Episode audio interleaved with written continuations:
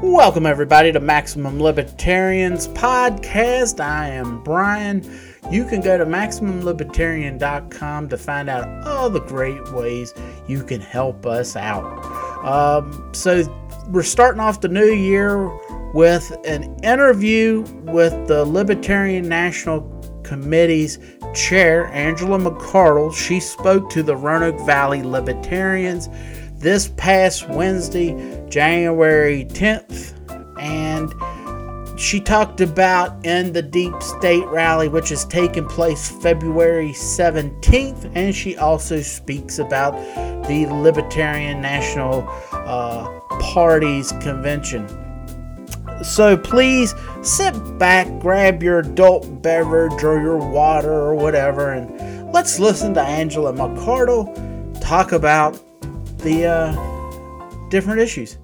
Okay, so ladies and gentlemen, this is Angela McArdle. She is the LNC chair um, right now. What I invited her to come and speak to us, what I wanted to, to talk about is on February 17th, this Defeat the Deep State rally. And you can find more information at uh, Rage Against the War. Let me get that. Um, RageAgainstWar.com. And yes, rageagainstthewar.com. And then also, we're going to talk about uh, the LP National Convention, which happens May 23rd and 27th. So, uh, um, go ahead, Angela, if you would like, uh, and tell us about the meeting or the rally.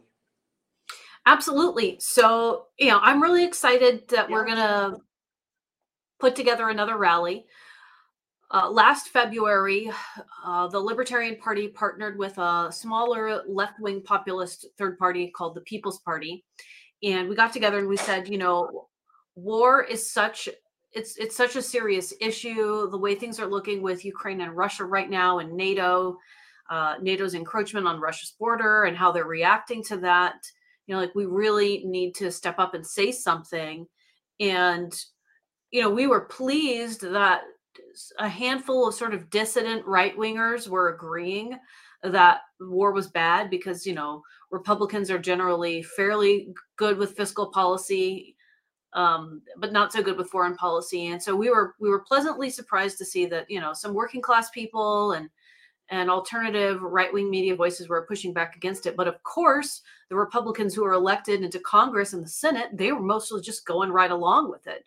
So we were really concerned because you're like, wow, you've got a majority of people in Congress who who might be okay with with literally going to war.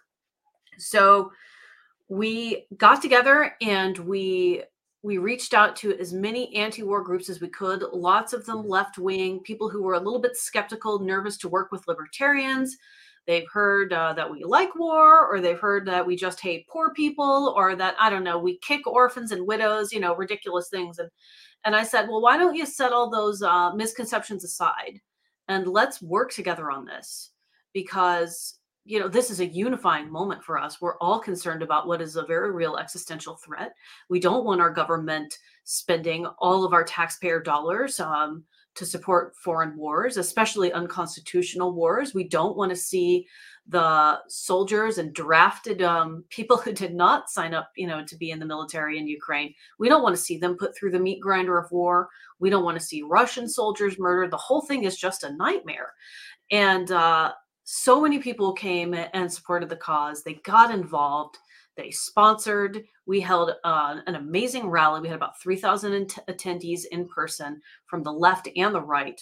We had Ron Paul, Dennis Kucinich, Tulsi Gabbard, uh, Jill Stein, a lot of really powerful speakers there. Uh, Scott Horton, members of the dissident left as well, people like Max Blumenthal, who um, Chris Hedges. It was really amazing. It was it was really exciting, and it was um it was a very positive event.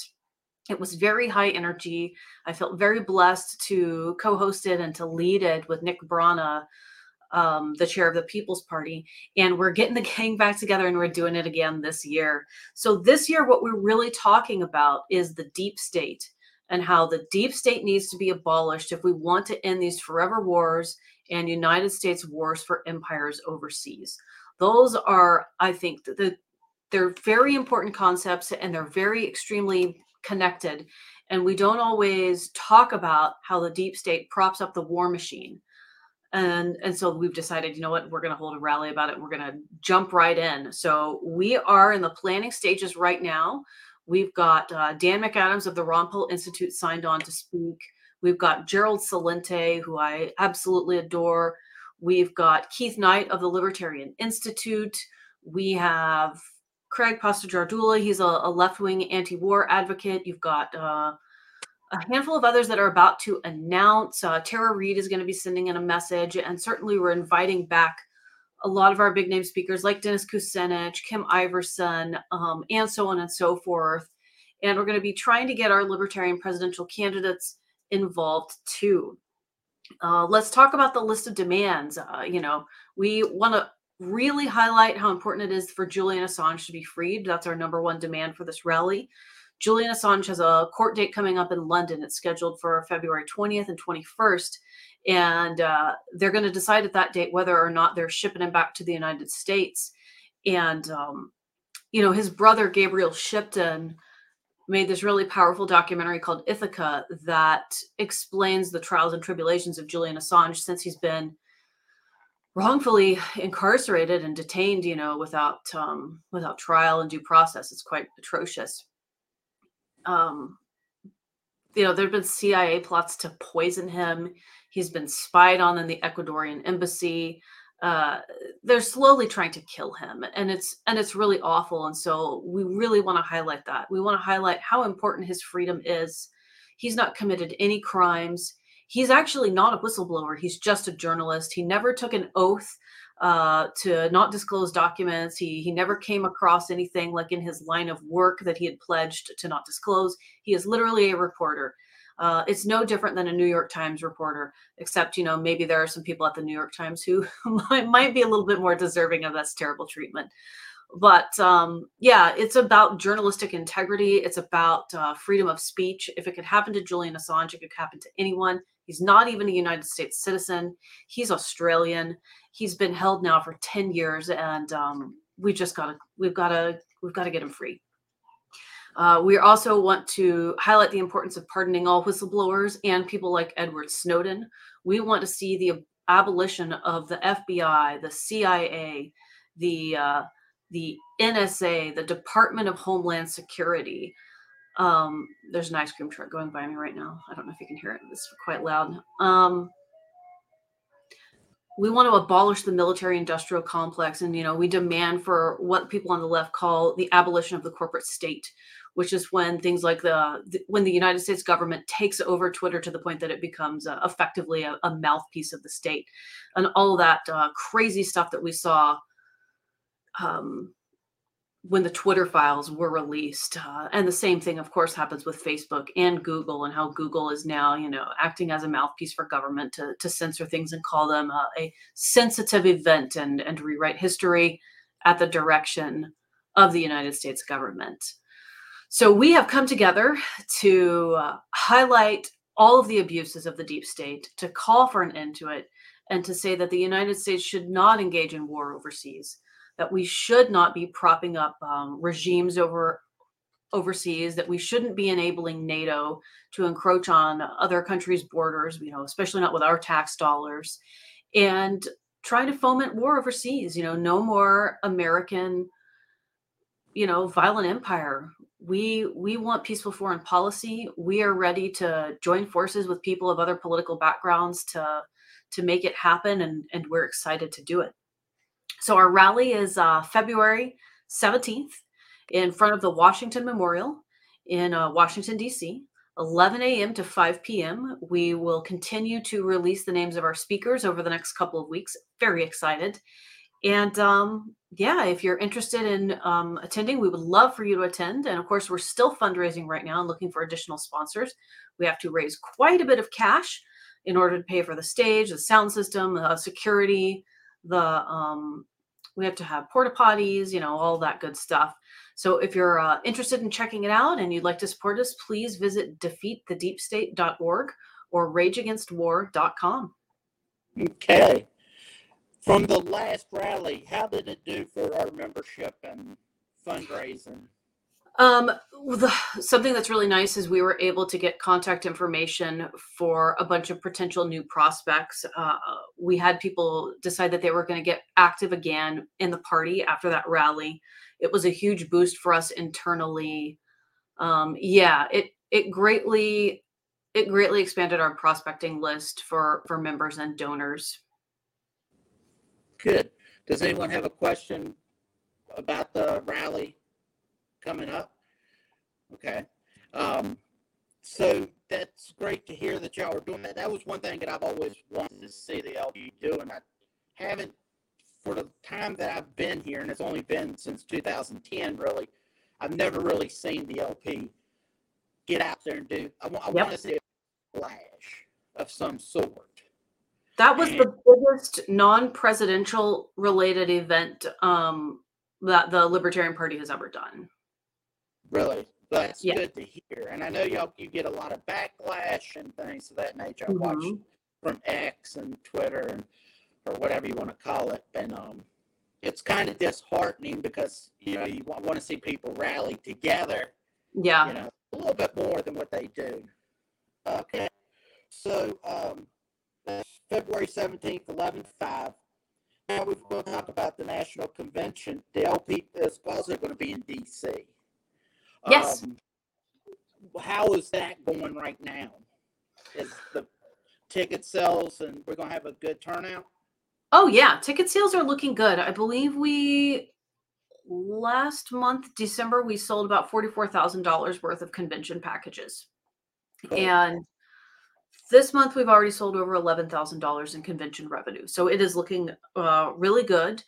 Uh, we still do need to sell more, but I'm very, uh, you know, optimistic. It's early. You know, we've got several months until the convention. We are going to be having uh, some really awesome speakers that we're going to be releasing uh, this week.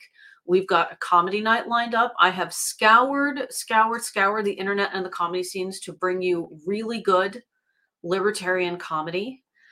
Um, and so I'm very excited that that's going to be happening. We have a guy coming who um, a very good Bitcoin expert. You hear that? Any, any idea what that noise is?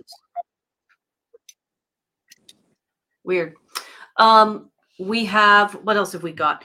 We've got um, we've got Bitcoin. We've got a prominent member of the medical freedom community who is coming just giving you teasers since we haven't officially launched it yet and I don't want to spoil it.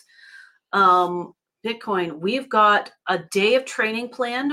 Right now, we're doing an online series of, of courses called LP Masterclass, where we have uh, the best libertarians who are teaching you how to do petitioning, how to do signature gathering, um, all things related to ballot access. Uh, Carla Howell is doing a course called Who's Driving that I think is very excellent about uh, driving the narrative and you know doing it from a position of strength and radicalism in a way that's also professional we've got we got there's a class happening tonight actually at 8 p.m eastern hmm We've got four or five speakers. We've got Nathan Fatal of the Leadership Institute doing courses. Uh, we have one non-libertarian, Jose Vega, who has done the uh, viral town hall disruptions on Alexandria Ocasio-Cortez. He is going to be teaching everybody how to go viral at these town halls if you want to do it, how to make it successful, and how to make sure you get a lot of media attention for it.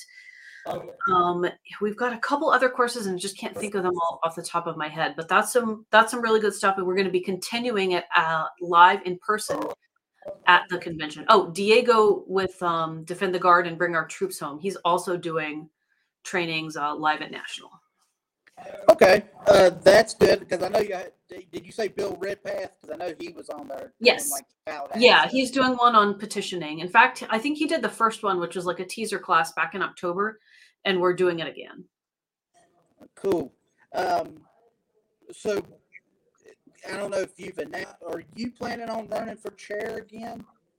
Yeah, absolutely. I am. I am running uh, for chair again. I'm going to be a, a, a two term chair. That's my intention. Uh, I think three terms is too much, uh, but two is good. It's a tremendous amount of work to take an organization that needs to be upgraded and slog through all of the bureaucratic mess um, to the point where you can make change and do it quickly. So we, uh, yeah, we had um, we had a, a lot of work in the beginning, but we are now moving at like rapid speed. Right. What has uh, been your success and failures when you look back yeah, let's talk about that a little bit. So let me talk about like challenges, successes, and you know, vision for the future. So, you know, I think one of my failures, and this is going to be controversial, uh, you know, the, the less controversial one first is I underestimated the degree of bitterness and infighting that would happen after the Reno convention. I thought that people would be more willing to work together and and um, get along, and, and that was that was not correct, obviously. Um, if I could do things differently, I would have I would have aggressively changed staff right at the beginning of the of the term. I thought that was going to be too ugly. I thought paid staff is going to do whatever I I ask them to do, you know, within reason, and that was just not the case. Um, there they were not they didn't want to to go with the new administration and so there was a tremendous amount of sabotage. There was a lot of fighting with staff, uh, tremendous clashes between new staff and, and old staff. And it was just very ugly. It slowed us down quite a bit. Uh, you know, that puts me in a position where I have to be careful that I don't do the wrong thing because these are not volunteers, these are, you know, paid staff, and there could potentially be legal liability. And of course, some of them were absolutely gracious and they're, and they're still with us, and I, I appreciate them. But that was a really difficult thing to navigate.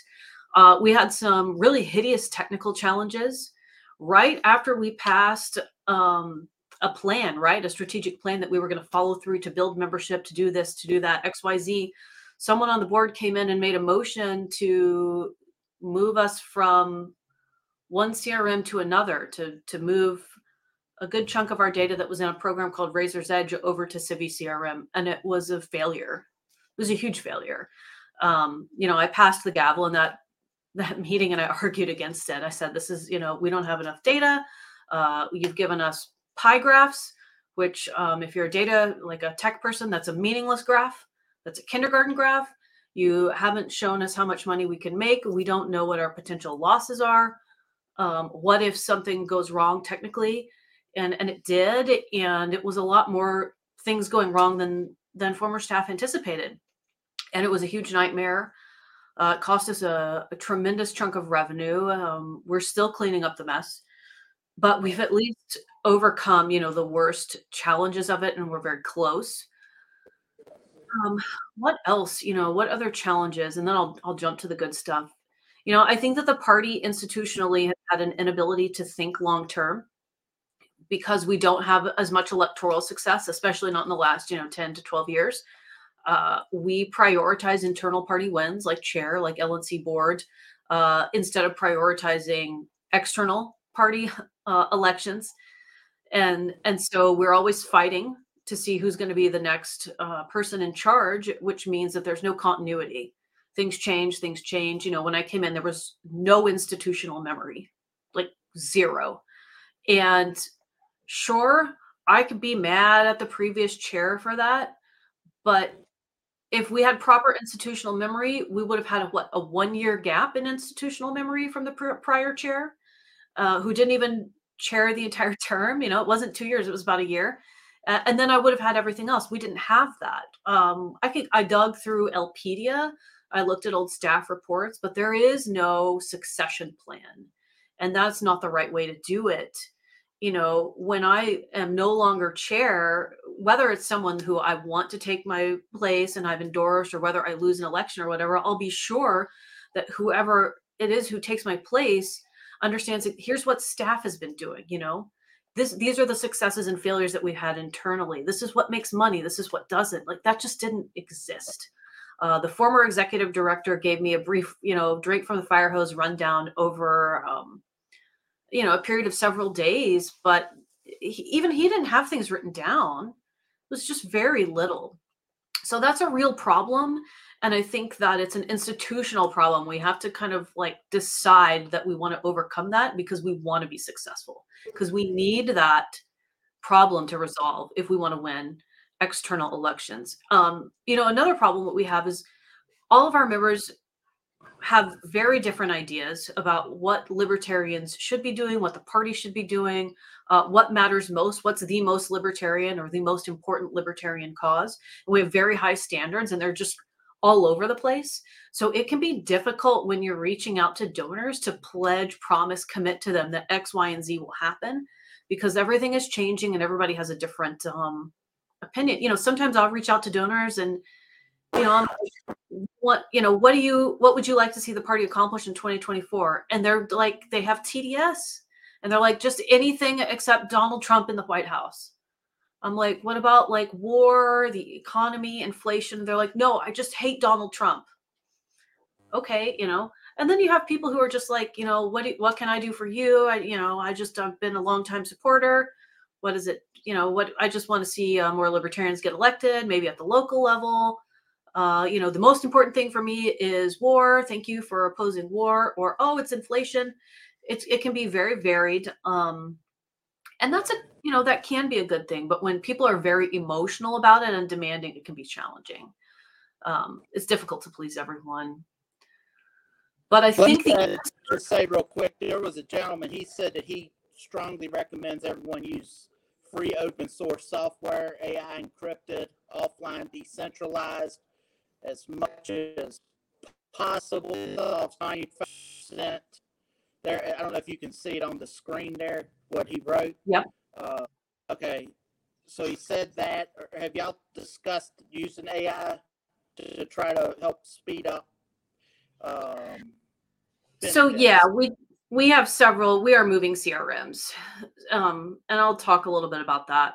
Um, we've had it's it's uh, it's not quite so simple as just use AI. You know, we're certainly going to be incorporating certain elements of AI into our fundraising appeals and streamlining uh, staff processes so they can work a little bit faster and more efficiently.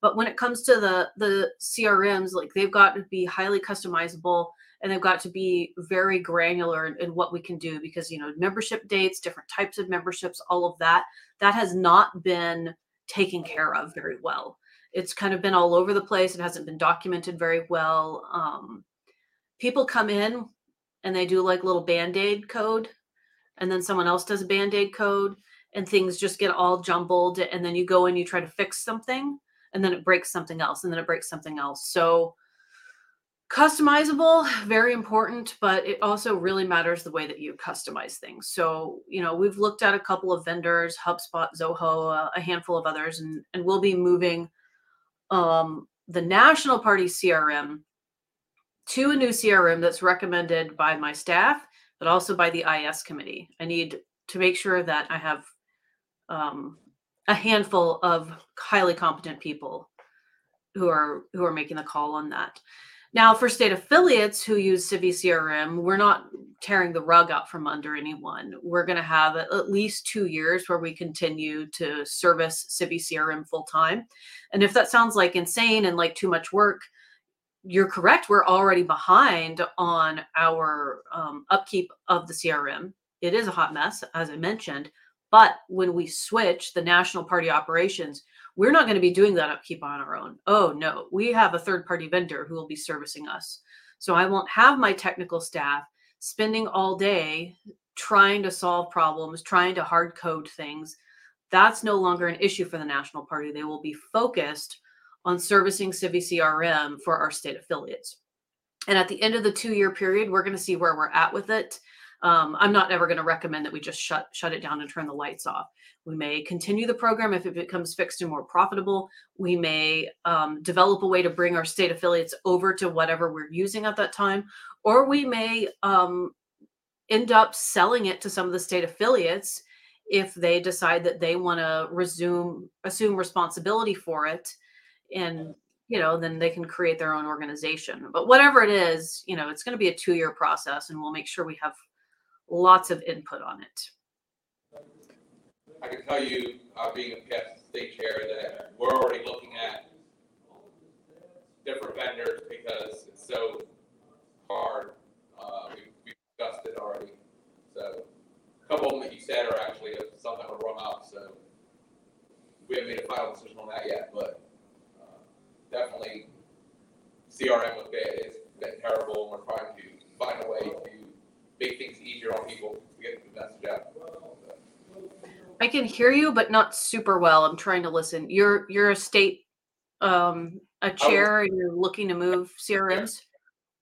I was past state chair.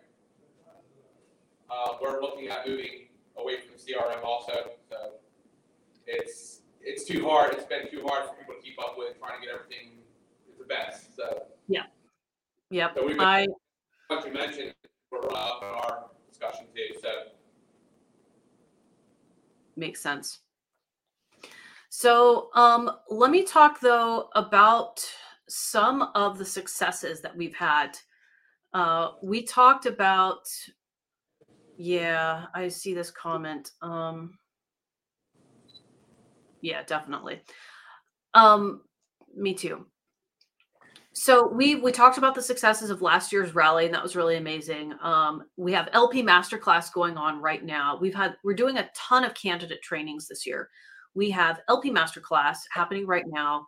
Prior to that, I did a training um, that was put on by United Independence, which is like a united. Um, it's a coalition group for independent candidates and third parties. And so we did we had candidate and activist training available through that. That started in October. We have LP News. I don't know if anybody's visited it yet, but if you go to news.lp.org, we have a libertarian news site. It's amazing. It looks sort of like the Fee Online's old uh, old website.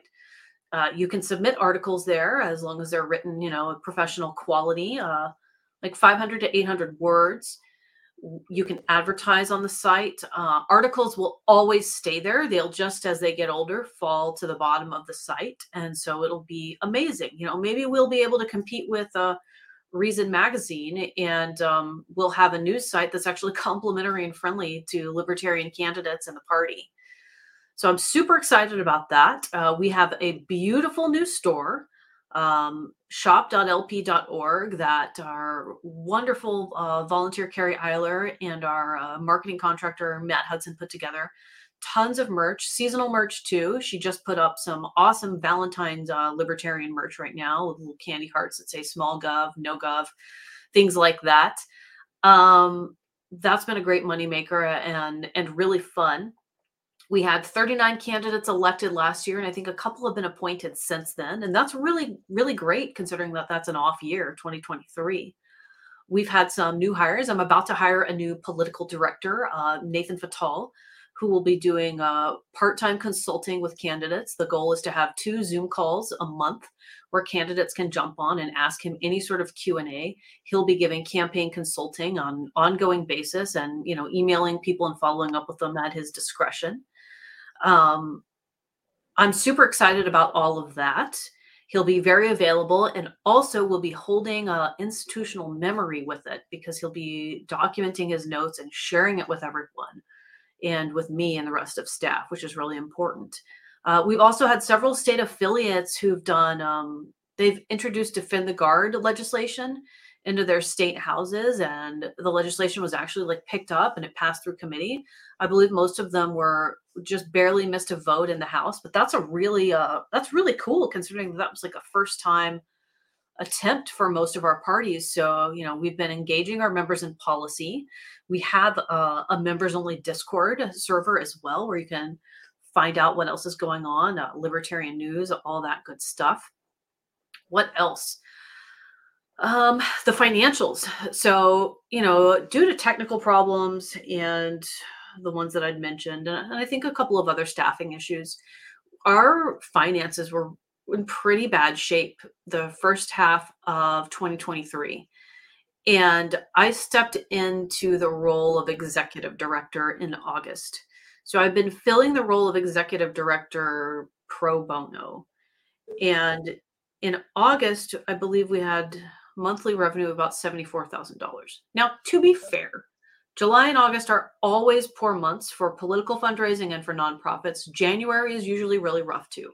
In the summer, people are going on vacation or they just went and so they don't have money. And in January, everybody just, you know, blew their uh, blew their cash on Christmas presents.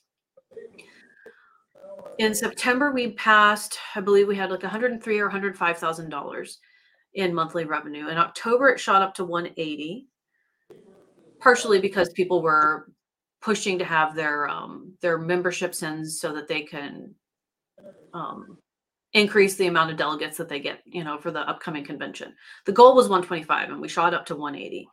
In November, we had $126,000, I believe, in monthly revenue. And in December, I think it was, it was between, let's see, 144 was around 140 to 145 thousand dollars in monthly revenue. So we have had a complete financial turnaround. Um, it's fantastic. It's really good news, and we're set to make at least 125 thousand dollars this month as well. You know, my goal is that we start making that we start hitting 125k even without convention revenue. Right now, that's including it, although I don't know that September and October included much of it. But um, yeah so financially things have completely turned around. I'm very uh very happy about that. And uh things are looking bright you know so so my vision for the future right is i want us to be focused on local elections. I want us to be winning and then sweeping at the local level. I want us to catch people off guard with that. Uh, i want us to build political experience and capital so that then we can start picking off vulnerable county and seat races and and and winning them. That i think is really important. I think we need more experience. I want us to begin crafting policy. I've spoken to a lot of our elected officials when i say what do you need help with? They're like well i mean my job right?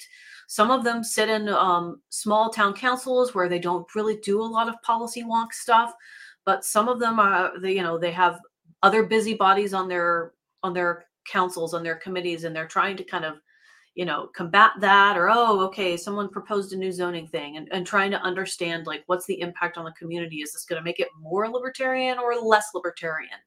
So we need to begin um, spitting out volunteers that know how to craft policy. We need to dramatically increase our volunteer base. Uh, it's one of the reasons that I've hired Nathan Fatal is because he's so skilled at uh, drumming up volunteers. He he worked with me on a uh, couple of tremendous volunteer efforts in the city and uh, county of Los Angeles to overturn mandates and defy lockdowns. And so I've seen the work that he's done, and I'm very confident in it. Um, I want us to build huge banks of volunteers, people who are ready and willing to go out there and and um, make all the libertarian things that we want to see like happen. Um, and we need more rank and file membership. I want to see us turning more regular voters who they haven't read Man, Man Economy and State. They don't know anything about Rothbard. I want to see these people turning libertarian, right? They're like, look, I don't have time to do all that. I'm very busy. I run a small business. I have kids. They have soccer practice, but my taxes were high. And so and so, you know, made me change the sign of my small business because they said it was some county code thing. And I'm tired of that crap. And so I'm going to vote libertarian. And we need people who vote lockstep libertarian and who support the Libertarian Party and things of that nature, even if they don't have time to get educated. People who are just always going to support us. So, you know, my plan is to start creating more of those people, creating more volunteers, building um, wins at the local level, and eventually building an infrastructure that will support a very serious uh, presidential race that that threatens the two parties, not not just in a spoiler way, but in a, you know, we might actually win it this year kind of way it's going to take a lot of work it's going to take time.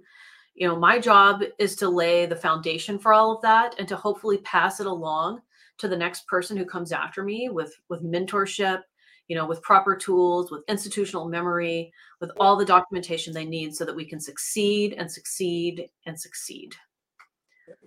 Right. any questions? Do y'all have any questions?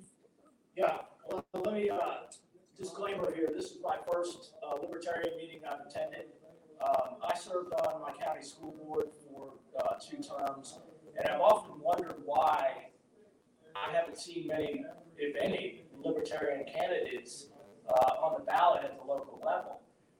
The problem that you run into if you don't have that that experience at the local level is you don't have the name recognition.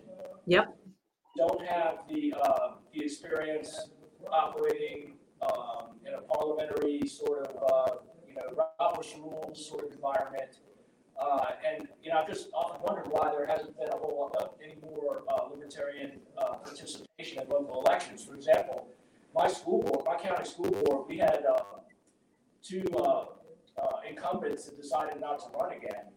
And they only, there was only one candidate that ran in each of those districts, so it was unopposed. And I mean, Yeah. you know, that would have been a perfect opportunity right there, at least, you know, to have an opposing candidate to get that name recognition out there. Oh, yeah, I remember that person, they ran for District One, uh, school board out of county. So, um, I'm not sure what the answer is, again, I'm a newbie, so, uh, Mhm. I'm trying to rock the boat or anything, but that's just a thought that I had. I've al- al- uh, always have wondered why there aren't, uh, you don't see libertarian candidates at the local level. Well, you're correct. So there's a couple of reasons, right? One, there's not really enough of us. Two, two, we don't do a very good job of picking up the phone and trying to recruit people. Ted Brown in California used to do a very good job of this. He would call registered libertarians and say, "Hey, do you want to run for office in this position?" The other problem, and I say this with love, is that a lot of our candidates get very excited about running for office. They get hyped up. They uh, envision themselves, you know, debating whoever it is, uh, Alexandria Ocasio Cortez, Lindsey Graham, whoever, you know, having their media moment, and they run vanity races. And you know, the reality is that mainstream media has contempt for us. They're not going to give us attention. They, when they occasionally give us attention, it's just negative attention, but they usually don't give us any attention at all. And so those races aren't as fruitful. Now, certainly we have to do some of some races like that to gain ballot access. And, and we need those races and they're important and they support down ticket candidates and- and they support our presidential candidate as well.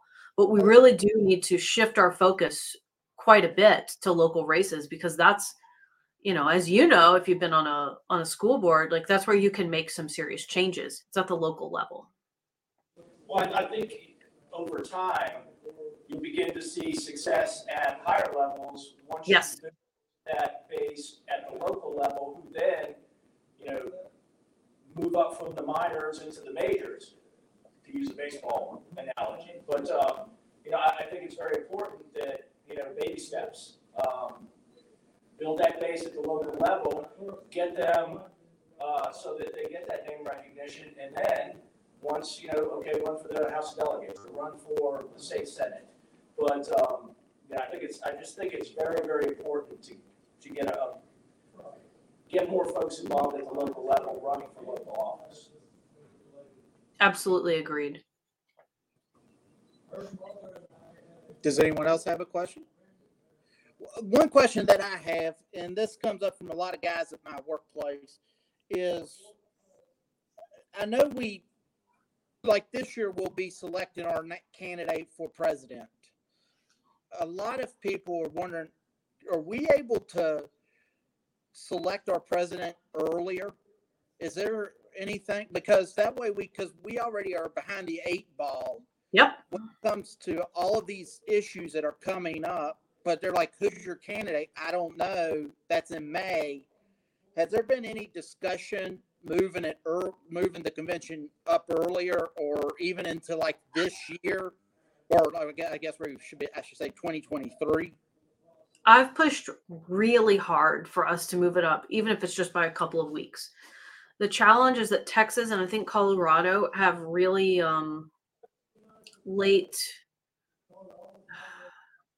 it's a legal issue. Texas has to have their convention fairly late like in april uh, their state convention and then they decide who their um who their delegates are and, and ship them off. So if we hold it earlier in march or april then we miss out on delegates from from some of our key states. And so then they'd have to maybe have like a separate nominating convention or do it like the prior year um, i agree though ultimately we have to figure out a way to do it earlier you know what i've pushed for the 20, 26 convention is i'm like can we have it two weeks earlier Like, can we just Right. make like a little bit of incremental progress on it? Right, because that is the big thing. Another thing that I've, and I don't even know if it ever gets talked about, but like if I go to work at five o'clock when I punch in and I turn on the television, uh, you, you'll see Adam and Eve, sex toys, things of that nature, like infomercials. Have we ever Yeah. discussed maybe doing infomercials? Because that's how Ross Perot, Yep. I remember back in 92, he, I feel we should be when we have our convention, we need to buy the ad. The reason media don't cover us is because we're not paying anything. Giving them, we it's a payola system, and For I sure. that. Um, and that's one thing that we're trying to do here. We want to have billboards, and that's our plan for this year. Is because we've got to start paying them so they'll cover us. Has We'll what, be- what type of talk have y'all had? We'll be doing electronic billboards. We'll be doing additional um, electronic advertising. There's like closed circuit television and smaller electronic billboards, uh, like things in like waiting rooms, shopping centers, that sort of advertising. We'll be doing um, podcast ads for top podcast. So basically, if um, who's an example I can throw out who's not speaking at our convention? If Joe Rogan, you know, was speaking, then we would run an ad on his podcast. So we'll be doing things like that to drive the people who are like interested in hearing our convention speakers to drive them to our convention. Okay. Um, we- we've already looked into the like I, I already have like a whole like cost thing and we're also going to do some ads on uh conservative talk radio as well Good. Because I mean, I know we've got to go through like the new media with social media, podcasts, things of that nature, but there is still something to be said. When we had a governor back in 2013, Rob Sarvis, and he did the best, but everyone knew about Rob Sarvis because of me. But when they saw a television commercial, they went, Yep. "Oh, got a real candidate." It's like even though I even though he is a real candidate, until they saw that tip, the you know a newspaper clipping or yeah uh, the television, you know. So I wanted to see what you had going on there. yeah and we'll probably save um things for television until we have our candidate nominated because it is it is expensive um but i'm i'm 100% in favor of doing it um you know from my perspective people will get nervous or anxious or like oh that's not a good way to spend money. Oh what if we don't have it? And i look at it and i'm like okay so we got money in the bank account. Time to put it to use. Um you know we don't want to drain it down to zero but if the dollars just like sit there and we never do anything and it just goes by year after year like what is the point of that? That is not a good way to operate. Mike ter Maat, he's running for, you know, seeking the nomination. mm-hmm. He when he spoke to us, one of his statements was, "If you've got a hundred thousand dollars in the bank account and you haven't spent it, then you've already lost." Because he said we can't knock on because there's not enough of us to knock on all the doors. Yep. But we can get television, newspaper, podcasts, whatever ads out there, radio ads, all that good stuff. So. absolutely totally So, agree um, I guess that, so I want to make sure anyone have any questions? Are we all good? All right. Well, thank you so much for joining us. Um, I'll, I'll look forward. I don't know if I'll be at the rally in February, but I will be at the national convention. So hopefully, you know, uh, do you know if there's anyone else that's declared that they're going to run for your chair, the chairship? um mark rutherford from indiana Okay. That's the only other person so far. Um, Hannah Goodman is running for vice chair. Um, Andrew Watkins, um, who's from Virginia, is still going to be on the LNC if he gets elected. He's he's running as an at-large member. Um, Okay. So yeah, and uh, Caryn Ann Harlos is running for secretary. I'm not sure who's running for treasurer yet. Todd Hagopian has stated he's not. He doesn't intend to reseek at this time. All right. Well, thank you so much once again, and uh, good luck with the future. We'll see you soon. Awesome. Thank you, guys. Well, okay. Well, there's Angela McCardle, the national chair of the Libertarian Party. I want to thank her again for joining us at the Roanoke Valley Libertarians and just giving us some updates about the different things. And for all of you listening, I hope you've made it to the end because uh, without people like you, we wouldn't be here. So go to Maximum Libertarian www.libtarianmedia.com and see how you can help us out. So until next time, I'm Brian. See you.